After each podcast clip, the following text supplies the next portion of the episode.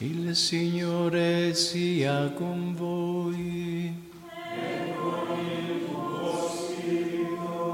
Dal Vangelo secondo Luca.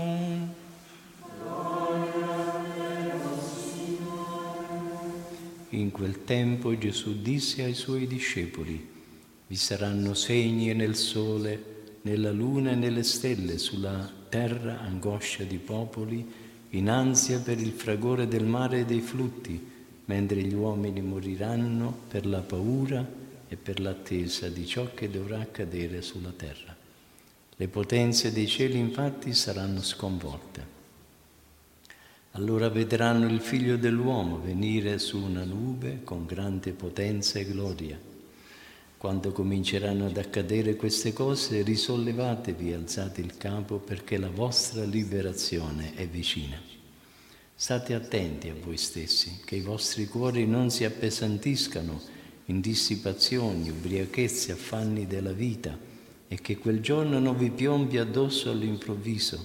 Come un laccio infatti esso si abbatterà sopra tutti coloro che abitano sulla faccia di tutta la terra. Vegliate in ogni momento pregando, perché abbiate la forza di sfuggire a tutto ciò che sta per accadere e di comparire davanti al Figlio dell'uomo. Parola del Signore.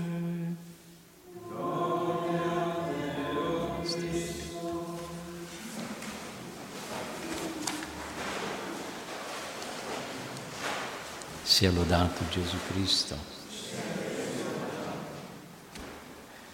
Il tempo, tutto il tempo, il passato, il presente e il futuro appartiene a Dio. La nostra vita è un cammino verso di Lui, anche se non ci crediamo, anche se lo neghiamo. Dio è sempre all'orizzonte. Ogni istante che passa è pieno della sua presenza e abbrevia il momento del nostro incontro con Lui. La vita umana è un appuntamento con Dio. Nessuno lo può evitare. Tutte le strade che l'uomo percorre, anche le più tortuose e nascoste, portano a quell'unico traguardo dove il Creatore attende tutte le sue creature. La vita è un viaggio, breve o lungo, verso l'eternità.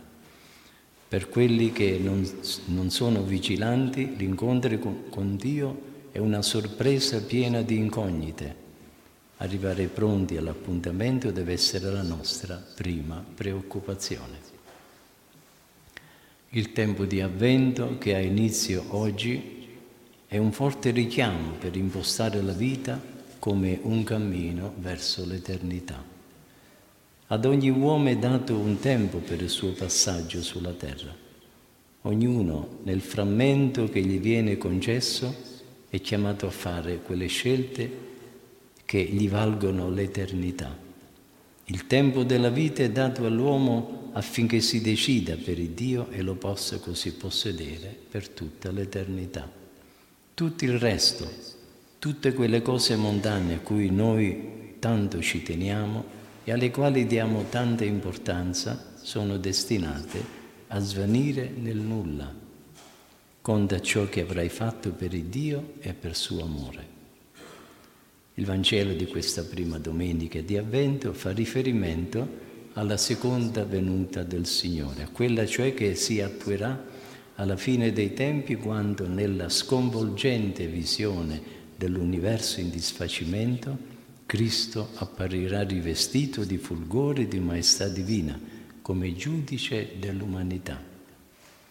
Le potenze dei cieli infatti, ribadisce il Vangelo di oggi, saranno sconvolte. Allora vedranno il figlio dell'uomo venire su una nube con potenza e gloria grande. Ci sarà un tempo in cui gli uomini cederanno alla tentazione di costruire un mondo senza Dio. Però quando il mondo si sarà illuso di poter fare a meno di Dio, il grande falsario, Satana, verrà smascherato e l'uomo scoprirà il baratro di vanità e di vuoto in cui è precipitato. Nella scienza, nella tecnica, nella politica, nell'economia, nella magia lo potranno salvare. Gli uomini scopriranno la loro miseria, la loro fragilità e la loro presunzione. L'angoscia, afferma il Vangelo di oggi, si impadronirà di loro quando vedranno la loro impotenza davanti al terrore dei fenomeni naturali e dice il Vangelo, moriranno di paura per l'attesa di ciò che dovrà accadere sulla terra. Povero uomo, credeva di essere il padrone del mondo ed eccolo, tremante e inerme di fronte alla maestà terribile dell'universo. Però non c'è bisogno di aspettare la fine del mondo per comparire alla presenza del giudice divino. Questo accadrà per tutti nell'istante della morte. In vista dell'incontro decisivo che faremo dinanzi al giudice divino, quale deve essere oggi la nostra condotta?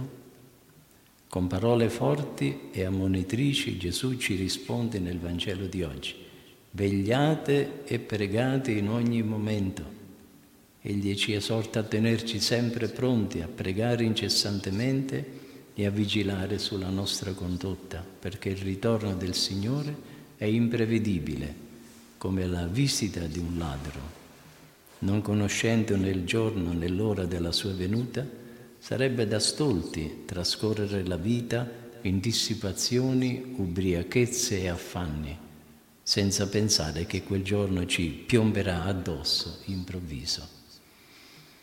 Nel Vangelo Gesù ci dice state attenti, ci siamo mai chiesto quali sono le cose alle quali stiamo attenti? Se ci pensiamo bene, sono le cose di questo mondo. La salute, il lavoro, il denaro, la casa e tutte quelle cose che Gesù chiama affanni della vita. A quelli tutti noi siamo attenti. Prestiamo attenzione alle effimere, ma tras- trascuriamo l'essenziale.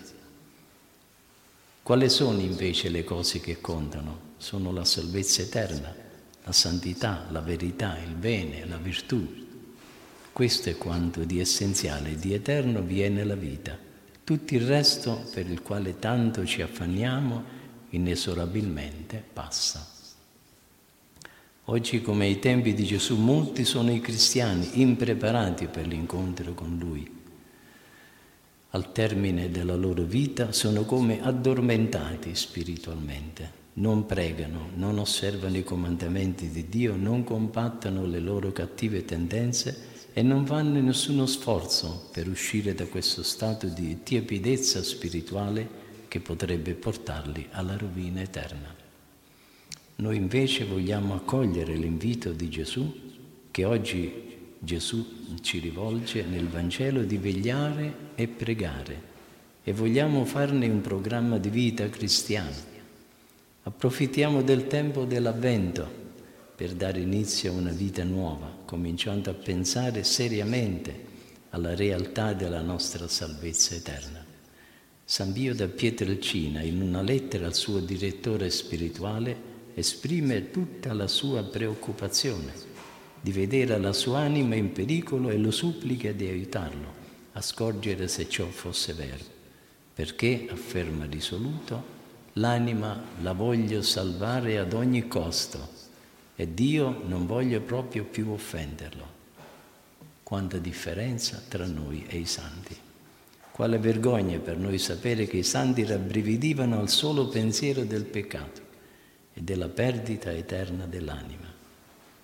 Rivolgiamoci oggi all'Immacolata in questo tempo di avvento, perché ci ottenga la grazia di aprire il cuore a Dio, di tenere sempre vivo in noi l'anelito verso il Salvatore che viene e che verrà alla fine dei tempi, e di essere pronti ad accogliere Gesù con gioia grande nel prossimo Natale e quando verrà al termine della nostra vita. Sia lodato Gesù Cristo.